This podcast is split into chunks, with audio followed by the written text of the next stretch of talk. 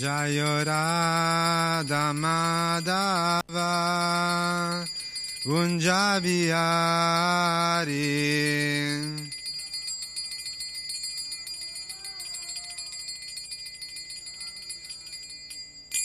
Jayo Radha Madhava Gunjabihari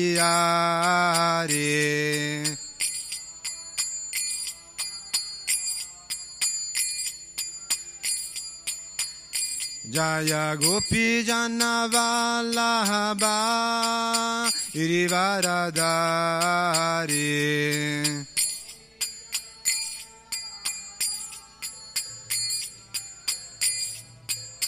Jaya Gopi Janavallabha Irivaradari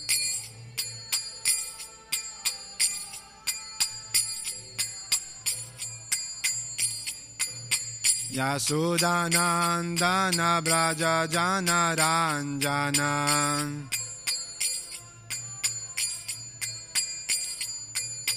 Yasudanandana Braja Jana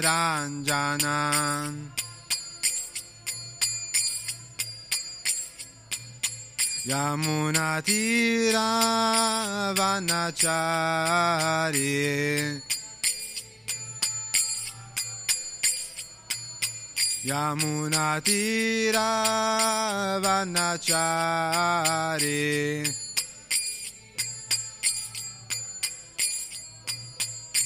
Jayurada Madhava Gunja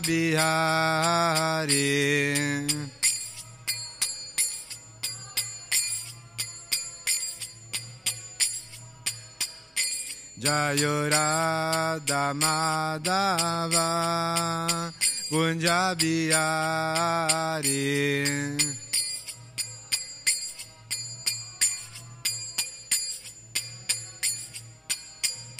Jayo Gopi Janavallabha Girivaradari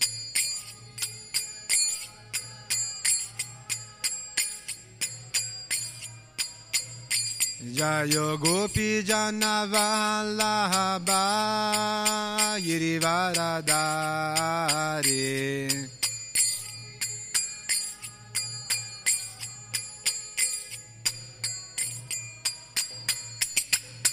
Yasudanandana Braja Janaranjana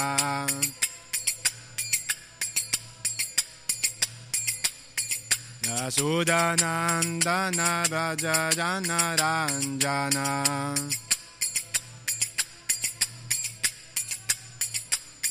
Yamuna Tira Vanachari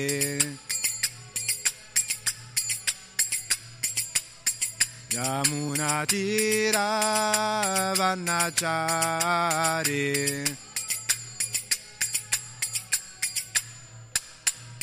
Vanachari Jayurada Madhava Kunjabihari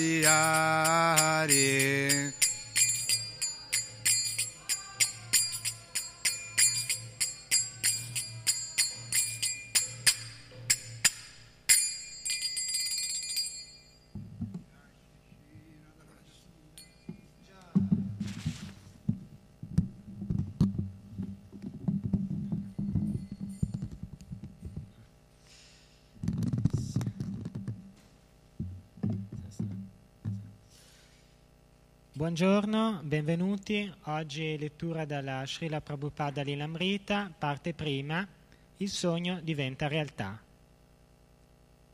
Bhaktivedanta Swami andò nelle librerie più importanti, nelle università e nelle scuole di Delhi. I bibliotecari lo trovarono una persona serena, gentile, educata, dotta e dotata di una particolare luminosità. Spostandosi a piedi, egli visitò gli uffici amministrativi della scuola, da un capo all'altro di Delhi, e lasciò i libri in più di 40 scuole nell'area di questa città. Il Ministero dell'Educazione, che in precedenza aveva rifiutato di assisterlo, fece un ordine di 50 copie destinate a importanti università e librerie istituzionali dell'India. Il Ministero versò 600 rupie più le spese di imballo e di spedizione e Bhaktivedanta Swami spedì i libri alle librerie designate. L'ambasciata degli Stati Uniti comprò 80 copie per distribuirle in America attraverso la libreria del Congresso. Le vendite istituzionali erano svelte, ma poi rallentarono. Come unico agente, Bhaktivedanta Swami sprecava ore solo per vendere qualche copia. Era ansioso di stampare il secondo volume, ma ciò non era possibile finché dalla vendita del primo non si poteva ricavare denaro sufficiente. Nel frattempo continuava a tradurre e a scrivere le sue spiegazioni. Scrivere tanti volumi era un lavoro gigantesco che avrebbe richiesto molti anni e a questo ritmo, con il diminuire delle vendite, non avrebbe potuto completare l'opera nel corso della sua vita. Benché fossero in molti a partecipare alla produzione dei libri e altri diventassero clienti, soltanto Bhaktivedanta Swami sperimentava in profondità il successo e il fallimento dell'avventura. Era il suo progetto ed era lui il responsabile. Nessuno era ansioso di vederlo scrivere in modo prolifico e nessuno richiedeva che il suo lavoro fosse stampato. Anche quando i libri venivano venduti con i contagocce, i direttori dell'OK Press non se ne rattristavano. Gli avrebbero consegnato il resto dei libri solo quando il loro conto sarebbe stato saldato e poiché era sempre lui che doveva collarsi il peso di far stampare il secondo volume all'Ok Press, anche l'urgenza di uscire e di vendere quanti più libri era possibile pesava su di lui. Per Hanuman Prasad Podar il volume era stato qualcosa che aveva suscitato ammirazione al momento. Per Izzaran Sharma era stato qualcosa di cui si era curato solo in seguito al suo lavoro giornaliero per Mr. Dalmia. Per il ragazzo che viveva a Cipiwad e il libro aveva voluto dire qualche commissione. Per il venditore di carta significava un ordine di scarsa entità e per il dottor Radhakrishna non era stata che una faccenda di poco conto e presto dimenticata in una vita piena di politica nazionale e di speculazione filosofica indù. Bhaktivedanta Swami invece con il suo pieno impegno nella produzione del Bhagavatam, sentiva la felicità e aveva la sicurezza che Krishna fosse soddisfatto. Non intendeva però che il Bhagavatam fosse un suo affare privato. Era la medicina dolorosamente necessaria per i malati di Kali Yuga e non era possibile che un uomo solo la somministrasse. Eppure egli era solo e sentiva il piacere esclusivo e la soddisfazione di servire il suo guru e Sri Krishna. Così, con un misto di frustrazione trascendentale e di piacere, la sua volontà si faceva più tenace ed egli continuava da solo. Il suo maestro spirituale, i suoi precedenti maestri spirituali e le scritture vediche gli assicuravano che egli si trovava sul giusto cammino. Se una persona riceve una copia del Bhagavatam e ne legge anche una sola pagina, può decidere di prendere parte al movimento di Sri Chaitanya. Se una persona legge il libro con serietà, potrà convincersi dell'importanza della vita spirituale. Quanti più libri saranno distribuiti, tanto maggiore sarà il numero di persone che capirà la coscienza di Krishna. E se queste persone capiranno la coscienza di Krishna, si libereranno da tutti i problemi. La vendita dei libri era la vera predica. Bhaktisiddhanta Sarasvati l'aveva voluta anche a costo di non costruire templi o di fare seguaci. Chi avrebbe potuto predicare bene come lo Srimad Bhagavatam? Chi spendeva 16 rupie per un libro certamente si sarebbe preso anche la briga di tenerlo in considerazione. Nel mese che seguì, Bhaktivedanta Swami ricevette un maggior numero di recensioni favorevoli. Il prestigioso bollettino delle librerie ADR dette il suo primo consenso notando la vasta e profonda analisi sull'argomento da parte dell'autore e concludendo gli ulteriori volumi di questa pubblicazione sono ansiosamente attesi. Anche i suoi confratelli gli comunicarono il loro apprezzamento. Swami Bon Maharaj, rettore dell'Istituto di Filosofia Orientale di Vrindavan, scriveva non sento che ammirazione per la tua audace e pratica avventura. Se tu sarai in grado di completare l'intera opera, renderà un servizio molto grande alla causa di Sri Bhaktisiddhanta Sarasvati Goswami Maharaj Prabhupada, di Sri Chaitanya Mahaprabhu e anche al paese. Fallo e avrai la sicurezza che non potrà esservi scarsità di risorse. Bhakti Sarang Maharaj comunicò la sua piena adesione sul suo Sajjana Tosani.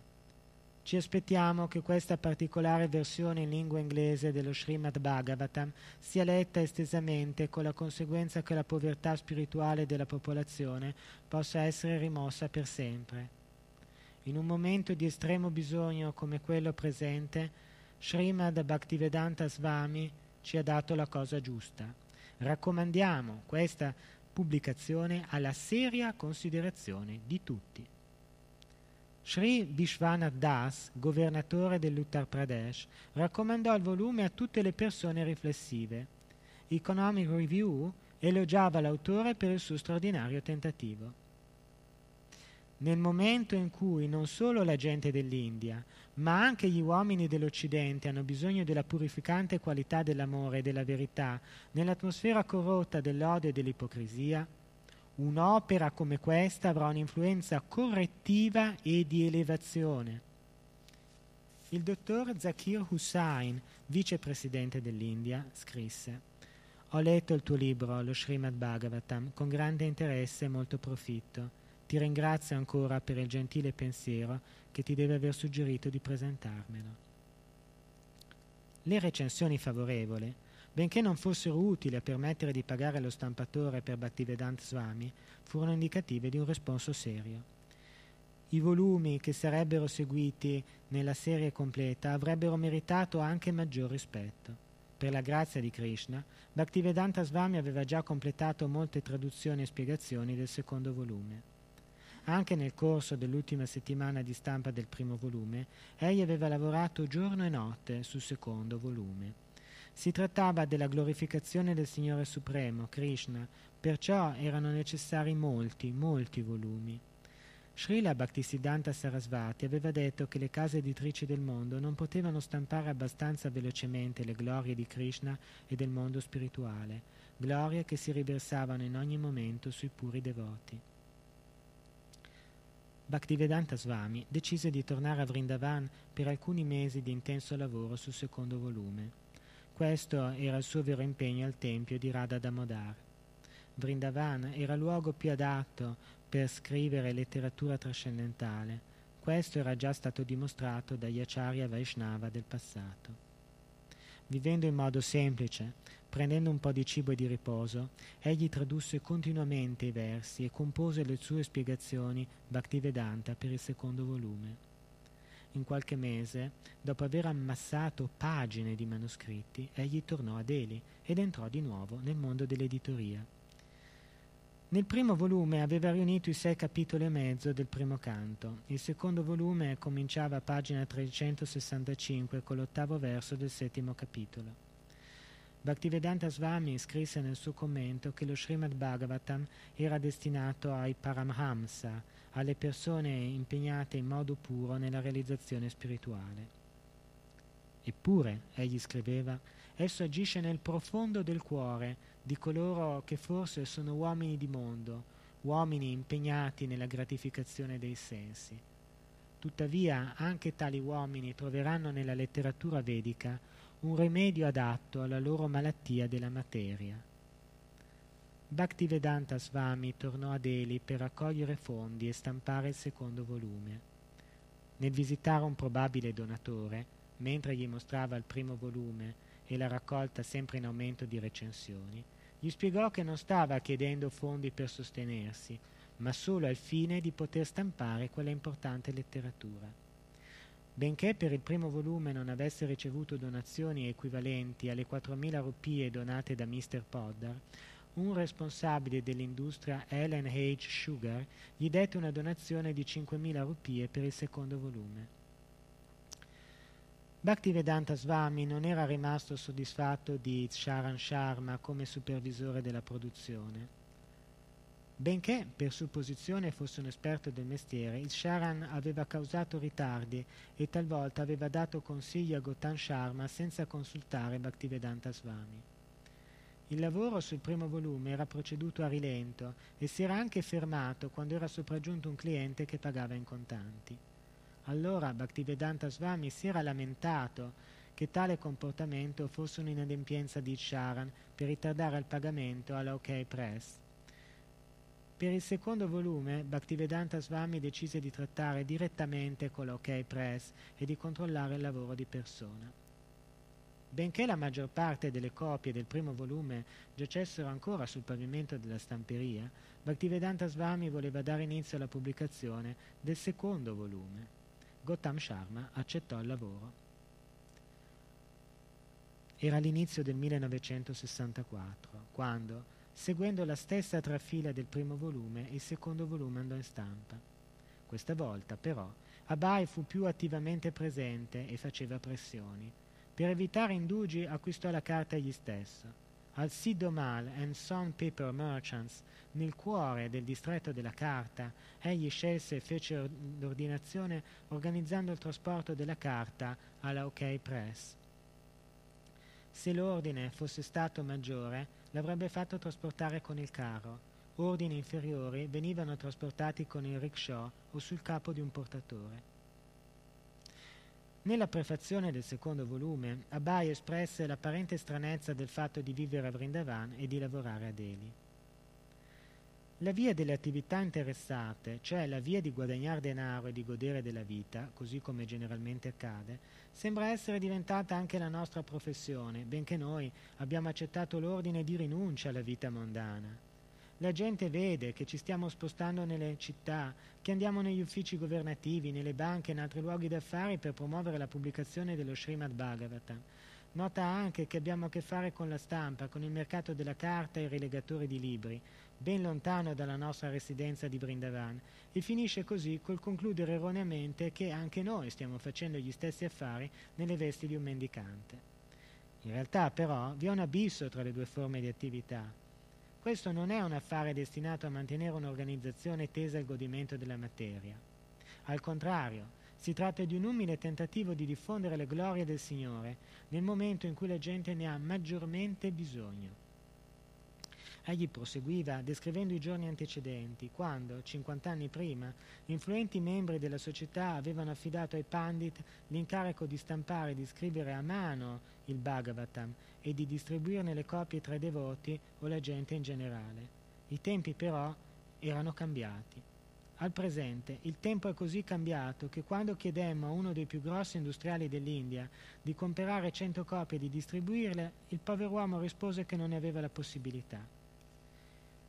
Desideriamo che qualcuno si faccia avanti per pagare l'attuale costo della pubblicazione di questo Srimad Bhagavatam, permettendo così che questi libri siano distribuiti liberamente a tutti i gentleman che guidano il mondo.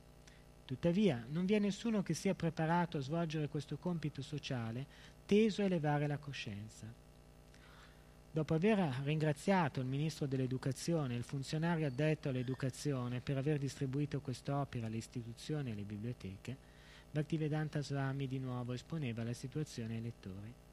Il problema consiste nel fatto che noi dobbiamo ricevere denaro per completare quest'opera, che per ammissione è un progetto imponente. I profitti delle vendite sono stati impiegati per promuovere il lavoro, non per la gratificazione dei sensi. Questo è ciò che lo distingue dalle attività interessate. È per questa ragione che dobbiamo avvicinare chiunque ne sia interessato, come per esempio gli uomini d'affari. Non vi è danno nel diventare un uomo d'affari se ciò è fatto per conto di Dio, come non vi è danno nel diventare un guerriero violento come Arjuna e Hanumanji se le attività di guerra sono compiute per soddisfare i desideri del Signore Supremo.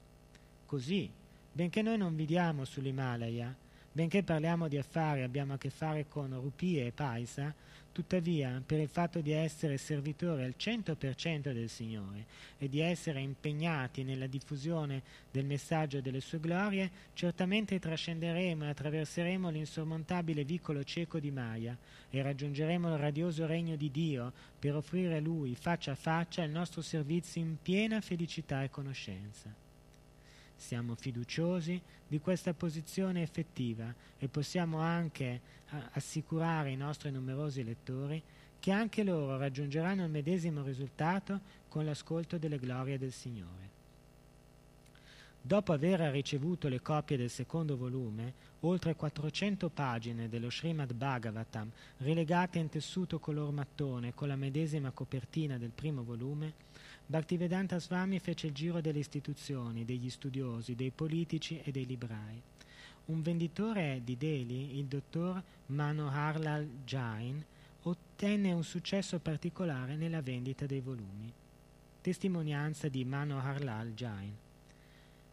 Veniva da me per vendermi i suoi libri. Veniva spesso e solitamente conversava con me per un'ora o due. Non aveva altro impegno di quello che vendere il maggior numero di libri possibile. Parlava delle difficoltà che stava incontrando e di molte altre cose, yoga, vedanta, aspetti religiosi della vita. Il suo problema consisteva nel trovare il modo di vendere i suoi libri, perché questa era una grossa pubblicazione. Aveva progettato di pubblicarla in molti volumi. Naturalmente gli dissi che non era possibile per ogni individuo, libraio editore, pubblicare e investire denaro così, e vi era in lui un po' di disappunto per il fatto che non poteva far uscire un numero più grande di libri. Tuttavia le mie vendite erano buone perché questa era la migliore traduzione, testo sanscrito con traduzione inglese. Non si poteva trovare nessun'altra edizione come questa. Io ne acquistai dalle 150 alle 200 copie in due o tre anni. Il prezzo era basso, solo 16 rupie. Egli aveva pubblicato le sue recensioni e aveva una buona vendita, un buon mercato. Il prezzo era ragionevole ed egli non era interessato a ricavarne un guadagno. Stava stampando in inglese per stranieri. Aveva una buona padronanza dell'inglese e del sanscrito. Quando ci incontravamo parlava inglese, un inglese solenne. Voleva che io stampassi i suoi libri, ma io non possedevo macchine da stampa né disponevo di mezzi economici. Gli dissi francamente che io non ero in grado di pubblicarli, tanto più che non si trattava di un volume o due, ma di molti volumi. In qualche modo lui si dava da fare. Io riferì la cosa ad Atmaran e figlio, Egli era solito andare anche là. Bhaktivedanta Swami era un grande maestro, un filosofo, uno studioso. Io gustavo la sua conversazione. Si sedeva con me per una o due ore, secondo il tempo che poteva concedersi. Talvolta veniva al mattino, verso le undici o le dodici, talvolta nel pomeriggio. Veniva da me per il denaro. Quante copie hai venduto? Così gli consegnavo ciò che gli dovevo. Praticamente in quel periodo non stavo realizzando molto. Voleva soltanto che i suoi libri fossero venduti in ogni libreria e dovunque si trovassero persone interessate all'argomento. Io stampavo un catalogo ogni mese e consigliavo l'acquisto del suo libro. Gli ordini arrivavano da tutto il mondo, così almeno per me le vendite stavano salendo. Se vendevo 100 copie del primo volume, immaginavo che avrei venduto lo stesso numero di copie anche del secondo volume, perché l'acquisto riguardava le istituzioni e quindi la tendenza era quella di completare la serie. Generalmente discuteva con me sul modo di vendere i libri, cercando di stabilire quanto tempo sarebbe occorso per determinare lo Srimad Bhagavatam. Era molto interessato a far uscire la serie completa. Nel gennaio del 1964, Bhaktivedanta Swami si assicurò un'intervista con il vicepresidente indiano Zakir Hussain, il quale, benché fosse musulmano, aveva scritto una recensione sullo Srimad Bhagavatam di Bhaktivedanta Swami. Mentre il dottor Hussain riceveva cordialmente l'autore al palazzo presidenziale, Bhaktivedanta Swami parlò dell'importanza dello Srimad Bhagavatam ai fini dell'amor per Dio, ma il dottor Hussain voleva sapere in che modo l'amore per Dio può aiutare l'umanità. La domanda, posta da un uomo di governo a un sadhu, era carica di connotazioni filosofiche, ma il denso programma di incontri del vicepresidente non permise a Bhaktivedanta Swami di offrire una risposta completa. Per il vicepresidente l'intervista era un gesto di apprezzamento, un riconoscimento dell'opera dello Swami a favore del patrimonio culturale indù dell'India. Umilmente Bhaktivedanta Swami accettò il rituale. Più tardi, tuttavia, egli scrisse al dottor Hussain una lettera rispondendo alla domanda, cui non era stato possibile rispondere durante il loro breve incontro. Anche i musulmani ammettono, egli scriveva, che non vi è nulla di più grande di Allah, Anche i cristiani ammettono che Dio è grande. La società umana deve imparare a obbedire alla legge di Dio. Ricordò il dottor Hussain la letteratura vedica, il grande bene culturale dell'India. Il governo indiano poteva compiere un'opera benefica per l'umanità divulgando la conoscenza vedica in modo sistematico. Lo Srimad Bhagavatam era prodotto in India ed era il contributo sostanziale che l'India poteva offrire al mondo.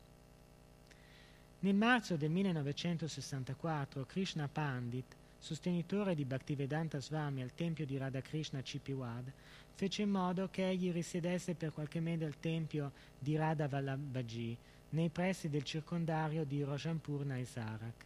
Là egli poteva continuare a scrivere e a pubblicare, ma avrebbe potuto dare anche una serie di conferenze. Krishna Pandit procurò a Bhaktivedanta Swami circa 15.000 rupie per il suo mantenimento. All'arrivo di Bhaktivedanta Swami al tempio di Radha Vallabhaji, l'organizzatore informò la gente invitando tutti a cogliere l'opportunità della presenza di un sadhu Vaishnava. Come acharya residente, Bhaktivedanta Swami tenne conversazioni mattutine e serali al Tempio, senza ridurre le sue attività di traduzione e di stampa. In giugno, Bhaktivedanta Swami ebbe l'opportunità di incontrare il primo ministro, Lal Bahadur Shastri. L'incontro era stato organizzato da Doladram Khanna, un ricco gioielliere che era amministratore del tempio di Cipiwad, dove aveva incontrato spesso Bhaktivedanta Swami. Mr. Khanna, che era un, un vecchio amico del primo ministro Shastri fin dalla giovinezza, quando entrambi frequentavano lo stesso club di yoga, aveva organizzato un incontro a favore di Bhaktivedanta Swami. Facciamo in modo che il primo ministro incontri un sadhu genuino. Si trattava di un'occasione formale nei giardini del palazzo del Parlamento, dove il ministro stava ricevendo un gruppo di ospiti.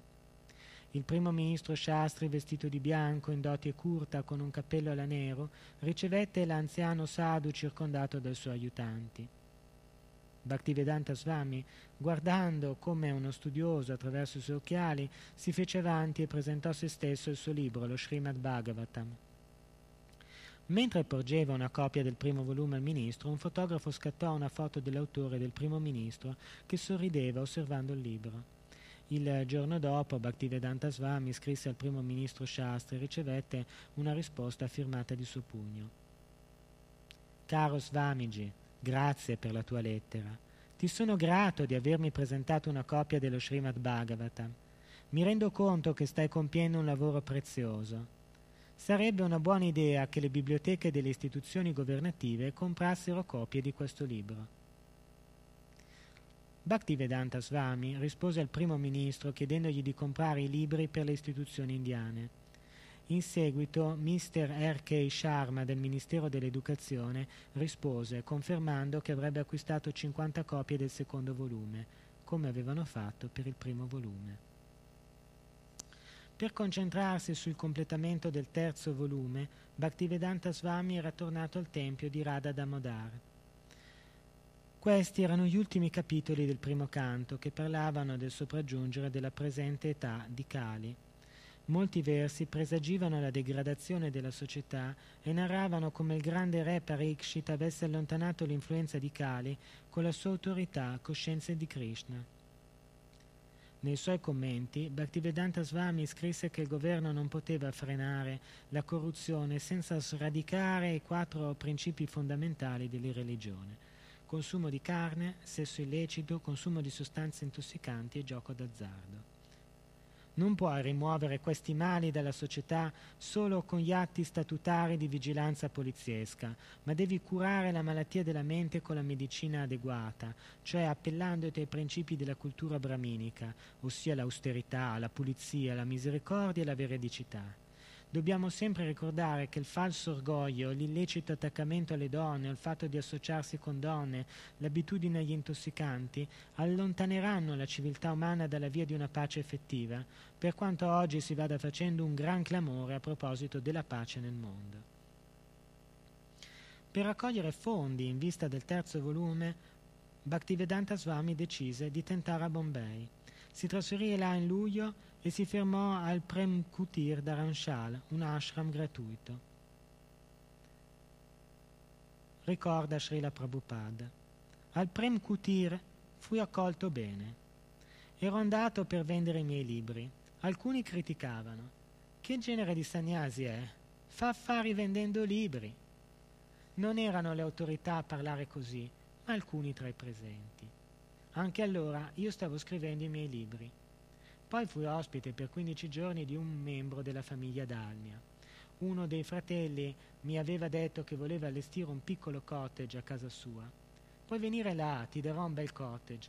Io pensavo, non è bene dipendere completamente ed essere spesato da un visai, cioè un materialista.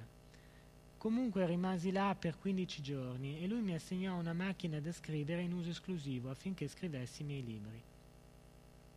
Bhaktivedanta Swami faceva il giro delle istituzioni e dei venditori di libri a Bombay. Ora egli aveva qualcosa da mostrare, una sua foto con il primo ministro Shastri, aveva anche una lettera del ministro e l'ordine di acquisto di 50 volumi del Ministero dell'Educazione. Eppure, le ordinazioni che riceveva erano sempre piccole. Decise quindi di visitare Sumati Morarji, capo della Scindia Steamship Company, aveva sentito dire dai suoi confratelli di Bombay che la signora era nota perché aiutava i sadhu e aveva fatto donazioni alla Gaudiya Math di Bombay. Non l'aveva mai incontrata, ma ricordava la promessa fatagli nel 1958 da uno dei suoi funzionari di offrire uno sconto del 50% per un suo eventuale viaggio in America. Ora desiderava ricevere un aiuto per stampare il suo Srimad Bhagavatam. Tuttavia, i suoi tentativi di organizzare un incontro non erano stati fruttuosi. Frustrato per essere stato scoraggiato dai funzionari, Jai, Jai, Jai. Frustrato per essere stato scoraggiato dai funzionari di Mrs. Morargi, si sedette sui gradini di fronte al suo ufficio, determinato a richiamare l'attenzione della signora in attesa che uscisse durante il giorno. Un sadhu solitario desta c- certamente una certa attenzione se se ne sta quietamente seduto per cinque ore sui gradini del palazzo sede della Scindia Steamship Company. Infine, nel tardo pomeriggio, la signora Morargi emerse da una raffica di discorsi d'affari con il suo segretario, Mr. Choksi. Vedendo Bhaktivedanta Swami, si fermò. Chi è quel signore seduto là? chiese a Mr. Choksi. È stato qui per cinque ore, rispose il segretario. Va bene, arrivo subito, disse, e si avviò verso il luogo dove Bhaktivedanta Swami era seduto. Egli sorrise e si alzò, offrendo una mascar con le panne unite. Swami G, disse, cosa posso fare per te? Bhaktivedanta Swami le espresse brevemente le sue intenzioni di stampare lo Srimad Bhagavatam. Voglio che tu mi aiuti, le disse. Va bene, rispose la signora Morargi. Possiamo incontrarci domani perché si sta facendo tardi. Domani puoi venire e ne riparleremo. Il giorno dopo, Bhaktivedanta Swami incontrò la signora Morargi nel suo ufficio, dove lei ebbe modo di osservare i suoi manoscritti e volumi pubblicati. Va bene, disse. Se vuoi stamparlo ti darò il mio aiuto. Tutto ciò che vuoi, puoi farlo stampare. Con la garanzia della signora Morargi, Bhaktivedanta Swami era libero di tornare a Vrindavan per completare il suo manoscritto. Come era accaduto per i precedenti volumi, mise a punto un programma di scadenze per scrivere e pubblicare. Il terzo volume avrebbe completato il primo canto. Poi, fornendo una letteratura imponente, egli sarebbe stato pronto per andare in Occidente anche con i soli primi due volumi, egli aveva ricevuto un'accoglienza migliore in India. Già era stato ricevuto dal presidente e dal primo ministro. Aveva con successo avvicinato un grosso magnate di Bombay e con pochi minuti di presentazione del libro aveva ricevuto una grande donazione. I libri erano una predica potente. Janmastami si avvicinava e Bhaktivedanta Swami stava organizzando una celebrazione al tempio di Radha Damodar voleva invitare Vishwanath Das, il governatore dell'Uttar Pradesh, affinché presiedesse la cerimonia in onore dell'apparizione di Sri Krishna. Sri Vishwanatha aveva ricevuto una copia dello Srimad Bhagavatam, il primo volume, e aveva scritto per manifestare il suo apprezzamento. benché fosse un politico. Egli era conosciuto per il suo affetto e il suo rispetto nei confronti dei sadhu. Invitava regolarmente sadhu autorevoli a casa sua e una volta aveva visitato tutti i templi importanti di Mathura e di Vrindavan. Bhaktivedanta Swami chiese al presidente municipale di Vrindavan, Mangalal Sharma, di invitare il governatore alla celebrazione del Janmashtami al tempio di Radha Damodar. Il governatore aveva prontamente accettato l'invito. Bhaktivedanta Swami stampò un volantino che annunciava Nell'occasione della cerimonia di Janmashtami al Samadhi di Srila Rupa Goswami e Jiva Goswami, tempio di Sri Sri Radha Damodar, Sebakunji Vrindavan, esecuzione di Godia Kirtan alla presenza di Sua Eccellenza Sri Vishwanath Das, governatore dell'Uttar Pradesh, e dell'ospite più importante Sri G. D. Somani di Bombay, responsabile del tempio di Sri Ranganath Jia Vrindavan. L'appuntamento a Vrindavan per sabato 31 agosto 1964, dalle ore 7.30 alle ore 8.30 della sera. Il volantino includeva un annuncio in cui era spiegato che lo Srimad Bhagavatam sarebbe stato completato in 60 volumi. Nell'occasione sarebbero stati cantati bhajan, Sri Krishna Chaitanya Prabhu, Nitya Pada Kamal, le preghiere dei sei Goswami e altre canzoni care ai Godia Vaishnav, stampate in Bengala in un libro di canti. Il programma ebbe successo, vi fu una partecipazione massiccia, si cantarono le canzoni di Krishna e si prese il prasadam. Bhaktivedanta Swami tenne una lezione su un verso dello Srimad Bhagavatam che definisce l'età di Kali un oceano di errori, in cui solo una qualità si salva, il canto Hare Krishna. Dopo aver guidato il Kirtan Hare Krishna, Bhaktivedanta Swami presentò una copia del secondo volume dello Srimad Bhagavatam al governatore e illustrò i suoi progetti di predicare in tutto il mondo. Il giorno dopo Janmastami era il 69 anniversario della nascita di Bhaktivedanta Swami. Pochi giorni più tardi Vishwanath Das chiese a Bhaktivedanta Swami Maharaj di visitarlo nella sua residenza a Lucknow. Era un'occasione speciale, il governatore aveva invitato alcuni sadhu e pianificato un programma di kirtan. Egli aveva invitato un gruppo di musicisti professionisti che viaggiavano attraverso l'India eseguendo kirtan e producendosi in esibizioni musicali. Uno dei musicisti, il giovane Sisir Kumar Bhattacharya, fu colpito dalla personalità di Bhaktivedanta Swami. Ricorda Sisir Bhattacharya. Eravamo stati invitati a eseguire kirtan a casa del governatore a Lucknow. Era un gruppo formato da sette o otto persone. Era la casa del governatore, una casa grande. Ero seduto su una predella. Vedevo il governatore, Bishwanath Jas, e accanto a lui stava un sadhu. Io pensai che quel sadhu, benché anziano, dava l'impressione di avere una grande forza. Quando vidi il governatore seduto là, scesi dalla predella e mi inchinai. Poi gli chiesi che soggetto avrebbe preferito ascoltare. Egli rispose qualcosa che si riferisca a Chaitanya Mahaprabhu. Allora io dissi sono molto contento della tua scelta. Dopo aver trascorso un'ora suonando i kirtan di Mahaprabhu, fu offerto il pranzo nella grande sala dei banchetti con piatti d'argento su ognuno dei quali era inciso il simbolo del governatore. Sedemmo tutti insieme e accadde che il mio posto fosse accanto a quello stesso sadhu, il quale si presentò come Bhaktivedanta Swami. Conversammo e poi il sadhu mi presentò un libro, lo Srimad Bhagavatam.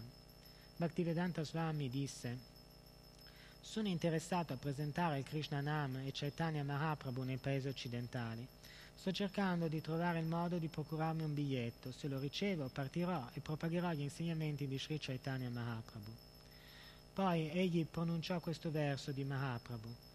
Pritivite aceyata nugaradi gram sarvatra prachar haibe mornama che significa Chaitanya Mahaprabhu ha predetto un giorno il mio nome sarà conosciuto in ogni città e villaggio nel mondo. Non pensai però che sarebbe stato in grado di realizzare quel programma, perché era una persona molto semplice e povera. Con il manoscritto completo del terzo volume e con il denaro per la stampa, Bhaktivedanta Swami ancora una volta entrò nel mondo dell'editoria comprò la carta, corresse le bozze e fece in modo che lo stampatore rispettasse le scadenze affinché il libro fosse terminato nel gennaio del 1965. così, con la sua perseveranza, lui che quasi non aveva denaro per se stesso, organizzò la pubblicazione di questo terzo ampio volume rilegato in copertina dura in poco più di due anni. A questo ritmo il rispetto nei suoi riguardi tra le persone colte si accrebbe ed egli diventò presto una figura di rilievo tra i suoi conterranei. Egli però aveva fissato il suo sguardo sull'Occidente e con la pubblicazione del terzo volume sentì di essere quantomeno preparato. Aveva 69 anni e doveva far presto.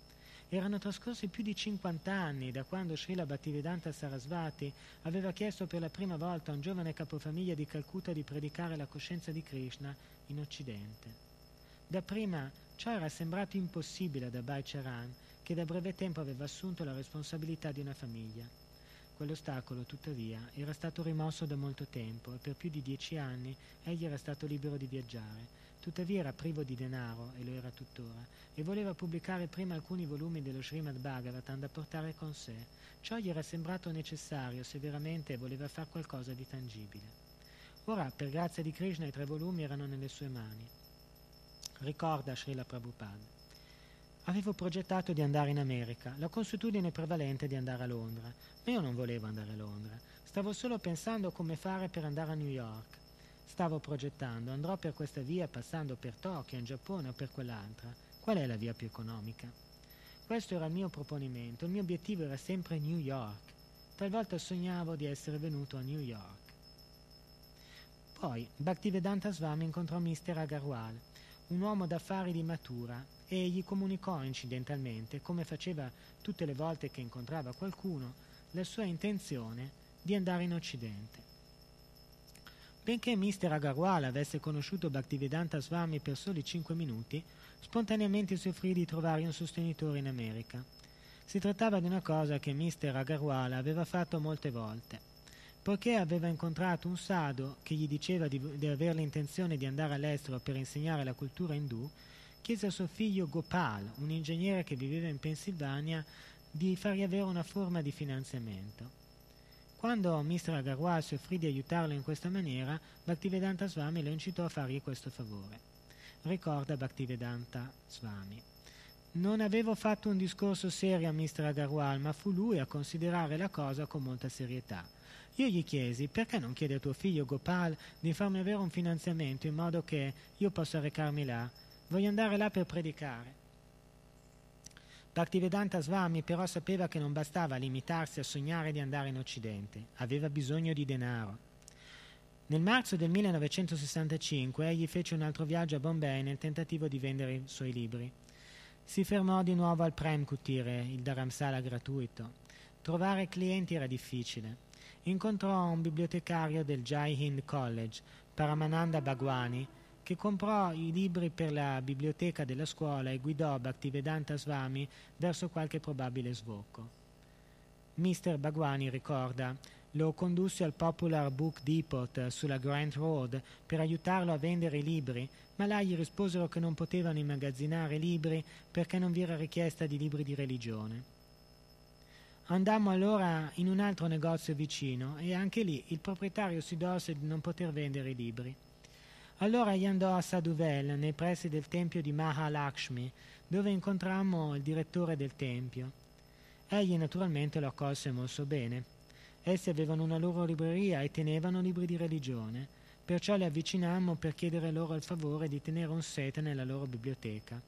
Avevano un ricco ashram, eppure risposero di non averne la possibilità. Bhaktivedanta Swami tornò a Delhi e là continuò la normale vendita di libri per la strada, cercando di non perdere nessuna opportunità di che potesse presentarsi. Con sua sorpresa egli fu convocato dal ministro degli affari esteri e qui fu informato che non vi erano obiezioni. Il suo certificato per andare negli Stati Uniti era pronto. Poiché non aveva avviato alcun procedimento per lasciare il paese, Bhaktivedanta Swami si informò presso il ministero perché non sapeva come ciò fosse potuto accadere. Essi gli mostrarono una scheda dichiarativa statutaria firmata da Mr. Agarwal di Butler, in Pennsylvania. Mr. Agarwal dichiarava solennemente che avrebbe sostenuto le spese per il mantenimento di Bhaktivedanta Swami durante la sua permanenza negli Stati Uniti d'America. Ricorda Srila Prabhupada. Che genere di corrispondenza si fosse svolta tra Prada e figlio? Io non so. Io avevo soltanto chiesto perché non chiedi a tuo figlio di finanziare? E ora, dopo tre o quattro mesi, egli era già pronto con il nulla osta per il certificato che mi era stato inviato dal consolato indiano a New York. Egli aveva già coperto le mie spese di un mese e all'improvviso io ero già in possesso del certificato. Alla richiesta di suo padre, Gopala Agarwal aveva realizzato ciò che egli aveva fatto per numerosi altri sadhu, nessuno dei quali però era mai andato in America. Si trattava di una formalità, di qualcosa che serviva a soddisfare suo padre. Gopal aveva richiesto una scheda al consolato dell'India a New York aveva ottenuto dal suo datore di lavoro una dichiarazione del suo reddito mensile, ricevuto una lettera dalla sua banca per esibire il suo conto relativo all'aprile del 1965 e aveva fatto legalizzare la scheda. Poi la pratica era stata avvistata e approvata a New York e spedita a Delhi. Ora Bhaktivedanta Swami aveva un sostenitore che lo finanziava, ma aveva bisogno di un passaporto, di un visto, di un modello P e di un biglietto di viaggio. Ottenere il passaporto non presentava alcuna difficoltà. Krishna Pandit lo aiutò e per il 10 giugno il passaporto era pronto. Con diligenza egli scrisse il suo indirizzo del tempio Radhakrishna Cipiwad e il nome del padre Gor Mohan De. Chiese a Krishna Pandit di pagare anche per il suo viaggio all'estero, ma egli rifiutò, pensando che il fatto di recarsi all'estero fosse contrario ai principi indù per un sadhu e inoltre era troppo dispendioso. Con il suo passaporto e con il certificato di finanziamento Bhaktivedanta Swami andò, andò a Bombay non per vendere libri e per raccogliere fondi per la stampa, egli voleva un biglietto per l'America. Di nuovo cercò di incontrare Sumati Morargi, mostrò i suoi certificati di finanziamento al segretario, Mr. Choksi, che ne rimase ben impressionato e andò dalla signora Morargi a suo nome. Lo Swami è tornato da Vrindavan, le disse, ho pubblicato il suo libro con la sua donazione, ho trovato un sostenitore che lo finanzia e vuole andare in America. Vuole che tu lo faccia partire con una nave della Scindia. La signora Morargi disse di no, che Swamiji era troppo vecchio per andare negli Stati Uniti con la prospettiva di compiere qualcosa. Mentre Mr. Choksi gli riferiva le parole della signora Morargi, Bhaktivedanta Swami ascoltava, disapprovando. Lei voleva che restassi in India e completasse lo Srimad Bhagavatam. Perché andare negli Stati Uniti? Finisca il suo lavoro qui. Tuttavia, Bhaktivedanta Swami era determinato a partire. Rispose a Mr. Choksi che avrebbe convinto la signora Morargi, istruì Choksi su ciò che avrebbe dovuto dire. Trovo che questo gentleman è veramente ispirato ad andare negli Stati Uniti per predicare là. Ma anche dopo queste parole, la signora Morargi di nuovo rifiutò. Forse egli non sarebbe stato in grado di ritornare e lei dubitava che avrebbe potuto portare a termine qualcosa là. Le persone in America non cooperano molto e con ogni probabilità non lo avrebbero ascoltato. Esasperato per l'inefficienza di Mr. Choksi, Bhaktivedanta Swami chiese di vederla personalmente. L'incontro gli fu concesso e il brizzolato e deciso Bhaktivedanta Swami le presentò la sua enfatica richiesta. La prego, mi dia un biglietto. Sumati Morargi era preoccupata. Sfamigi, tu sei così vecchio, ti stai prendendo questa responsabilità. Pensi che sia giusto? No, egli la rassicurò, sollevando la mano come per rassicurare una figlia dubbiosa. Va tutto bene. Ma tu sai cosa pensano i miei segretari? Loro dicono che Svamigi va là a morire. Bhaktivedanta atteggiò il viso a un'espressione che sembrava voler allontanare una chiacchiera assurda. Insistette di nuovo per ottenere il biglietto. Va bene, la signora disse. Riceverà un modello P e io farò in modo di farti andare su una nostra nave. Bhaktivedanta Swami si illuminò di un sorriso radioso e lasciò felice l'ufficio, passando tra i suoi sorpresi e scettici impiegati. Un modello P, un'altra necessità per una persona a nazionalità indiana che voglia lasciare il paese, è un documento rilasciato dalla Banca di Stato indiano per certificare che a carico di una persona non ci sono debiti eccessivi. In tal caso la persona è dichiarata idonea dalle banche. Per poter ottenere quel certificato occorreva del tempo. Egli non aveva nemmeno il visto per gli Stati Uniti. Doveva ottenere questi permessi dal governo, ma non aveva un posto dove risiedere. Fu così che la signora Morargi gli concesse di risiedere alla Scindia Colony, un blocco di appartamenti destinati agli impiegati della Scindia Company. Egli si fermò in un piccolo appartamento non ammobiliato, con un suo baule e una macchina da scrivere. Gli impiegati della Scendia che risiedevano là sapevano tutti che la signora Morargi lo stava aiutando a partire per l'Occidente e alcuni di loro si interessavano della sua causa. Erano colpiti dal fatto che egli stesse andando all'estero per predicare, nonostante la sua età avanzata. Egli era un sardo speciale, uno studioso. Essi seppero da lui che stava portando con sé cento copie dei suoi libri, ma non denaro. Diventò una celebrità la Scindia Company, varie famiglie gli portavano riso, sabgi e frutta. Gli portavano tanto cibo che non riusciva a mangiarlo tutto ed egli riferì la cosa a Mr. Choksi. Accettalo e distribuiscilo, consigliò Mr. Chokshi. Bhaktivedanta Swami allora cominciò a dare i resti del suo cibo ai bambini. Alcuni tra i residenti anziani si radunavano per ascoltarlo ed egli lesse e parlò dello Srimad Bhagavatam. Mr. Vasavad, il primo cassiere della Scindia, ne rimase particolarmente colpito e veniva regolarmente a prendere lezioni dal sadhu. Mr. Vasavad si procurò i libri di Bhaktivedanta Swami e li lesse a casa sua. Bhaktivedanta Swami divideva la veranda sul tetto con Mr. Nagarajan, un funzionario della Scindia e sua moglie. Ricorda la signora Nagarajan.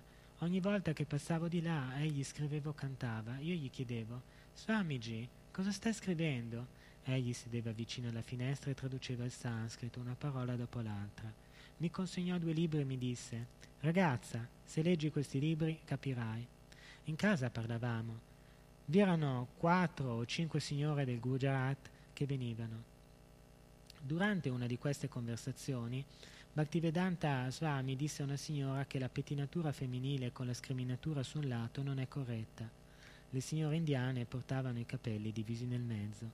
Essi erano molto interessati e ascoltavano con entusiasmo i suoi discorsi. Ogni giorno egli usciva per cercare di ottenere il visto al modello P più celermente possibile, vendeva libri, cercava contatti e sostenitori per una futura pubblicazione dello Srimad Bhagavatam. Mr. Nagarajan cercava di aiutarlo Usando l'elenco telefonico fece una lista di uomini d'affari e professionisti che erano Vaishnava e che avrebbero potuto essere inclini ad aiutarlo. I vicini di Bhaktivedanta Swami alla Scindia Colony lo osservavano tornare stanco morto verso sera. Si sedeva tranquillo, forse perché si sentiva triste come i vicini pensavano, ma dopo un po' di tempo si alzava di nuovo, rinvigorito, e cominciava a scrivere.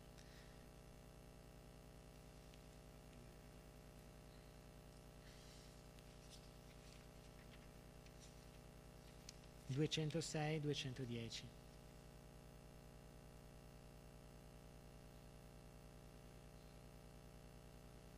Vado avanti.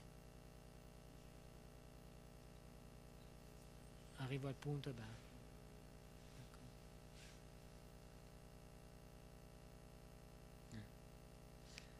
Eh. Ricorda la signora Nagarajan quando tornava a casa noi lo incoraggiavamo e generalmente gli dicevamo Sfamigi, un giorno raggiungerai il tuo obiettivo. Egli allora diceva non è ancora il momento giusto, non è ancora il momento giusto, sono tutti aghiani e non capiscono, eppure io devo continuare. Talvolta io passavo e vedevo il suo chadar sulla sedia ed egli era seduto sul davanzale della finestra. Io gli chiedevo, Sfamigi, non hai buoni contatti oggi? Egli rispondeva, oggi non molto, non ricevo molto e ciò è deprimente. Domani Krishna mi darà migliori precisazioni. E restava quietamente seduto. Dopo dieci minuti sedeva sulla sedia e cominciava a scrivere. Mi chiedevo come Swamiji potesse essere così stanco un minuto e il minuto dopo, anche se era stanco, non era sconfitto. Non voleva mai parlare di scoraggiamento. Noi lo incoraggiavamo sempre e dicevamo, se oggi non ottieni niente, domani incontrerai certamente qualcuno che ti incoraggerà. Le mie amiche venivano mattino e sera per i suoi discorsi, le offriva namaskar e frutta. Ricorda il signor Nagarajan, il suo temperamento era molto accomodante e familiare. I nostri amici offrivano qualche rupia, allora egli diceva va bene, ciò vi aiuterà. Di solito camminava dalla nostra colonia alla stazione Anderi che distava due chilometri. Si recava là senza prendere l'autobus perché era senza denaro.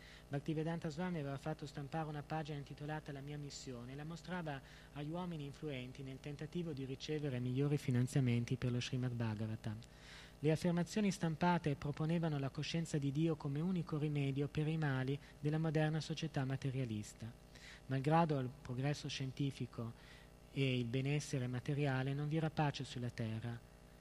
Perciò la Bhagavad Gita e lo Srimad Bhagavatam, le glorie dell'India, dovevano essere diffuse in tutto il mondo. Jai. Jai.